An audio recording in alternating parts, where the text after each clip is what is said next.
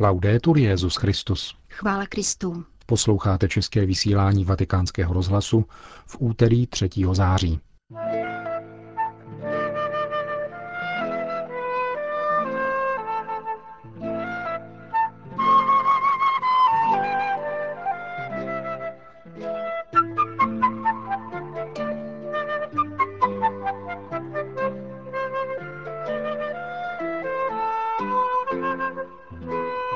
O rozlišování pravého světla od toho falešného hovořil dnes papež František ve svém kázání při mši v domu svaté Marty.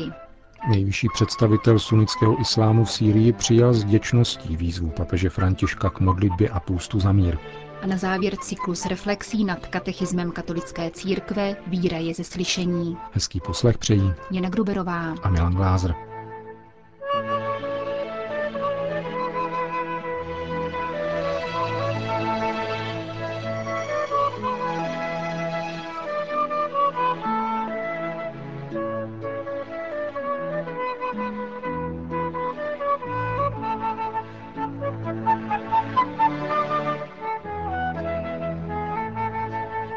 Zprávy vatikánského rozhlasu. Kde je Ježíš, tam je pokora, mírnost a láska.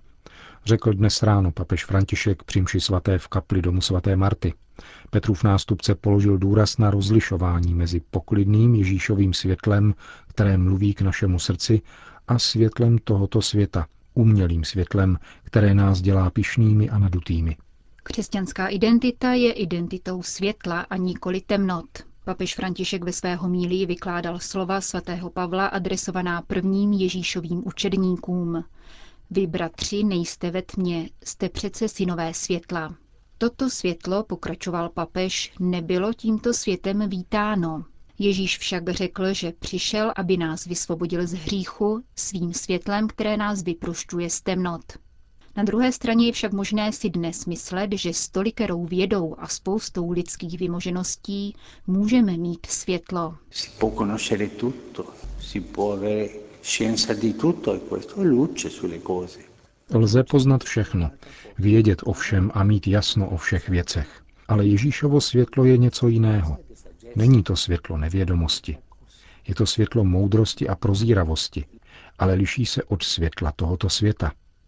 Světlo, které nám nabízí tento svět, je umělé, možná silné, ba silnější než to Ježíšovo, oslnivé jako ohňostroj či fotografický blesk. Ježíšovo světlo je však mírné a klidné, je pokojné jako světlo vánoční noci a nic si nenárokuje. È come la luce della notte di Natale, senza pretesse. Je světlem, které se dává a skýtá pokoj, pokračoval papež. Ježíšovo světlo není okázalé, ale vchází do srdce.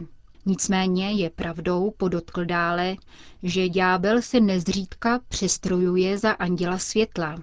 Rád Ježíše imituje, dělá se dobrým, promlouvá klidně, jako když mluvil k Ježíšovi po skončení půstu na poušti.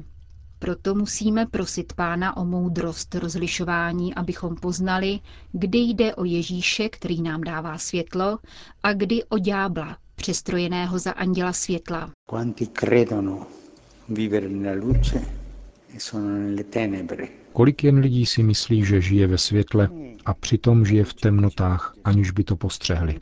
Jaké je světlo, které nám nabízí Ježíš? Ježíšovo světlo můžeme poznat, protože je pokorné, nevnucuje se, je skromné.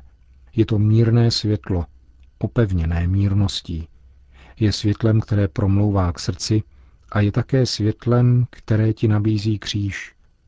Jsme-li ve svém vnitřním světle skromní, vnímáme v srdci Ježíšův hlas a hledíme na kříž beze strachu, pak je to světlo Ježíšovo. E guardiamo senza paura la croce e quella è luce di Gesù. Přichází-li však světlo, které tě dělá pyšným, upozornil dále papež, světlo, které ti dává hledět na druhé zvýše, druhými pohrdat a vede k píše, pak to není Ježíšovo světlo, nýbrž světlo ďábla, přestrojeného za Ježíše, za anděla světla. Takto papež naznačil, jak rozlišovat pravé světlo od falešného. Kde je Ježíš, tam je pokora, mírnost, láska a kříž. Nikdy nenajdeme nějakého Ježíše, který by nebyl pokorný a mírný, byl bez lásky a bez kříže. Musíme tedy jít za ním a bez strachu následovat jeho světlo, protože Ježíšovo světlo je krásné a dělá dobře. V dnešním evangeliu uzavíral papež svoji homílii, Ježíš vyhnal ďábelského ducha a na lidi padl úžas před slovem, které vyhání nečisté duchy. Gesù non ha bisogno di un esercito per scacciare via i demoni. Ježíš nepotřebuje vojsko, aby vyhnal démony. Nepotřebuje píchu, nepotřebuje moc a nadutost. Co je to za slovo, že má svrchovanou moc poroučet nečistým duchům a výjdou? Je to slovo pokorné, mírné a naplněné láskou. Je to slovo, které nás provází ve chvílích kříže. Prosme Pána, aby nám dnes dal milost svého světla a naučil nás rozlišovat, kdy jde o jeho světlo a kdy o světlo umělé, učiněné nepřítelem, který nás oklamává. E quando è una luce artificiale fatta dal nemico per ingannarci. Itálie. Kardinál Angelo Amato včera večer v katedrále sicilského krajského města Messíny slavil beatifikační liturgii, při níž povýšil k oltářní úctě monsignora Antonia Franka. Nový blahoslavený žil na přelomu 16. a 17. století. Zastával úřad vrchního kaplana Sicilského království ve farnosti a pozdější prelatuře Santa Lucia del Mela, ustavené počátkem 12. století na žádost Friedricha II. Štauského, který zde měl své letní sídlo. Navzdory právnické formaci a vysokému církevnímu úřadu biskup Antonio Franco své pastorační úsilí zaměřil na chudé a nejpotřebnější věřící. V Messině byl korespondent vatikánského rozhlasu Gianluca Rossellini. Monsignor Antonio Franco následoval silné duchovní volání, aby svůj život věnoval obraně a podpoře chudých lidí.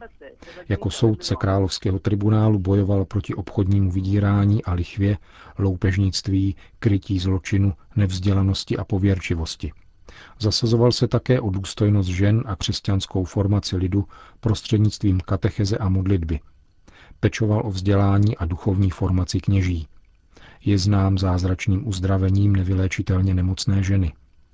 Kardinál Amato ji ve své homílí definoval jako kněze formovaného tridentským koncilem a vzorem svatého Karla Boromejského. Již za svého života byl uctíván pro svou svatost a své mimořádné schopnosti, dodal kardinál Amato. Arcibiskup Messini Monsignor Calogero Lapiana s radostí přivítal vůbec první beatifikaci místní církve a prohlásil, že je to dar, který je třeba zhodnotit na naší cestě víry. Blahoslavený Antonio Franco zemřel ve věku 42 let, vysílen nemocí, posty a kajícnými skutky. Jeho neporušené tělo odpočívá v konkatedrále Santa Lucia dal Melo v mesinské arcidiecézi. Sýrie. Nejvyšší duchovní autorita sunnického islámu v Sýrii, vrchní muftý Ahmad Badreddin Hasů, byl hluboce osloven nedělní výzvou papeže Františka k modlitbě a půstu za mír v Sýrii a vyjádřil svoji touhu účastnit se bohoslužby, kterou za tímto úmyslem svatý otec svolal na náměstí svatého Petra tuto sobotu 7. září od 19 do 23 hodin.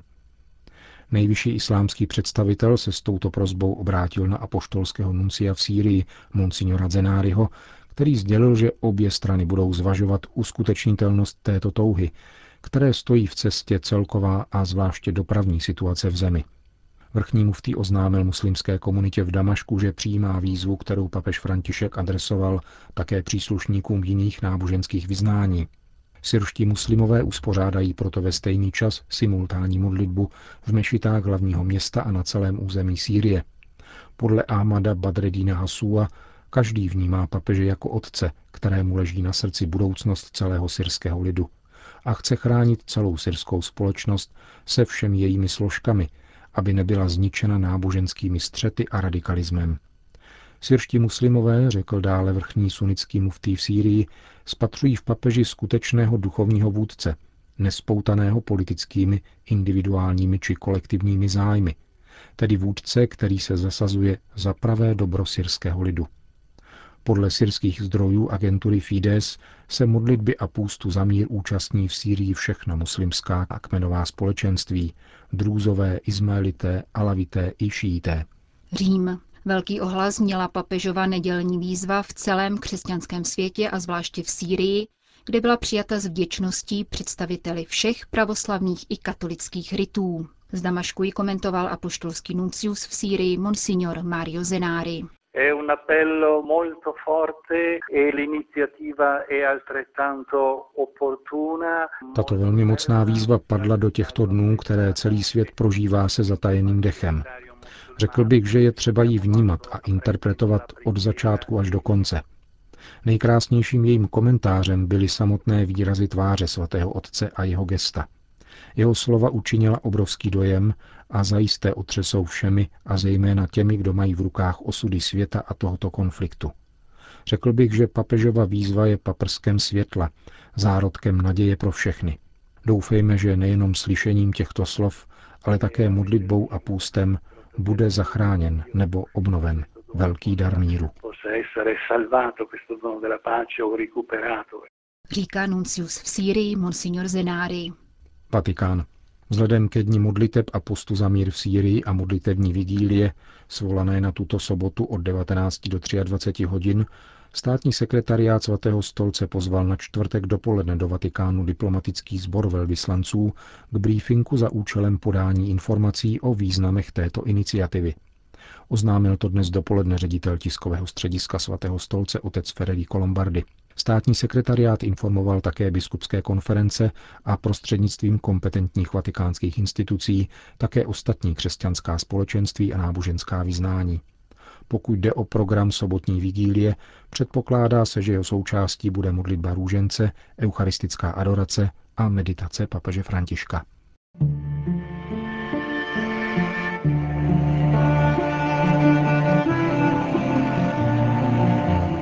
Víra je ze slyšení. Cyklus reflexí nad katechismem katolické církve.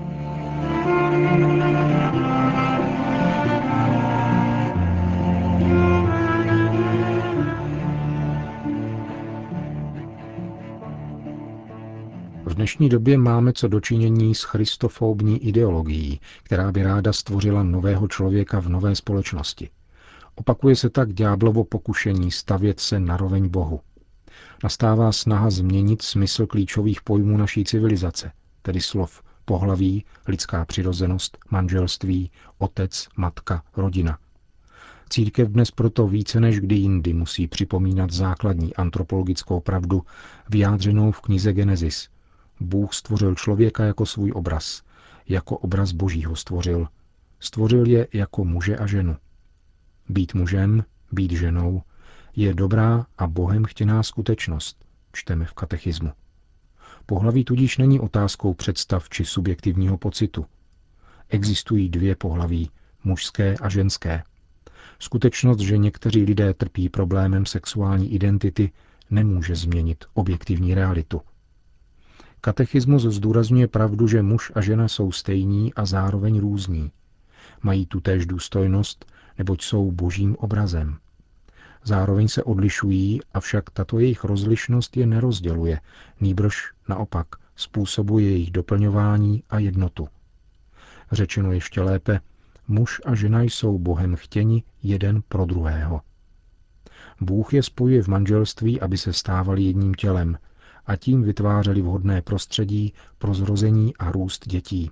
Dva muži nebo dvě ženy nemohou uskutečnit manželství, neboť se v manželském smyslu nedoplňují. Jak nám připomíná katechismus, muž a žena jsou povoláni k tomu, aby si jako boží správcové podmanili zemi. Nejsme tudíž vládci, kteří by nad stvořením mohli své volně panovat. Bůh nám svěřil svět, abychom se účastnili jeho stvořitelského díla.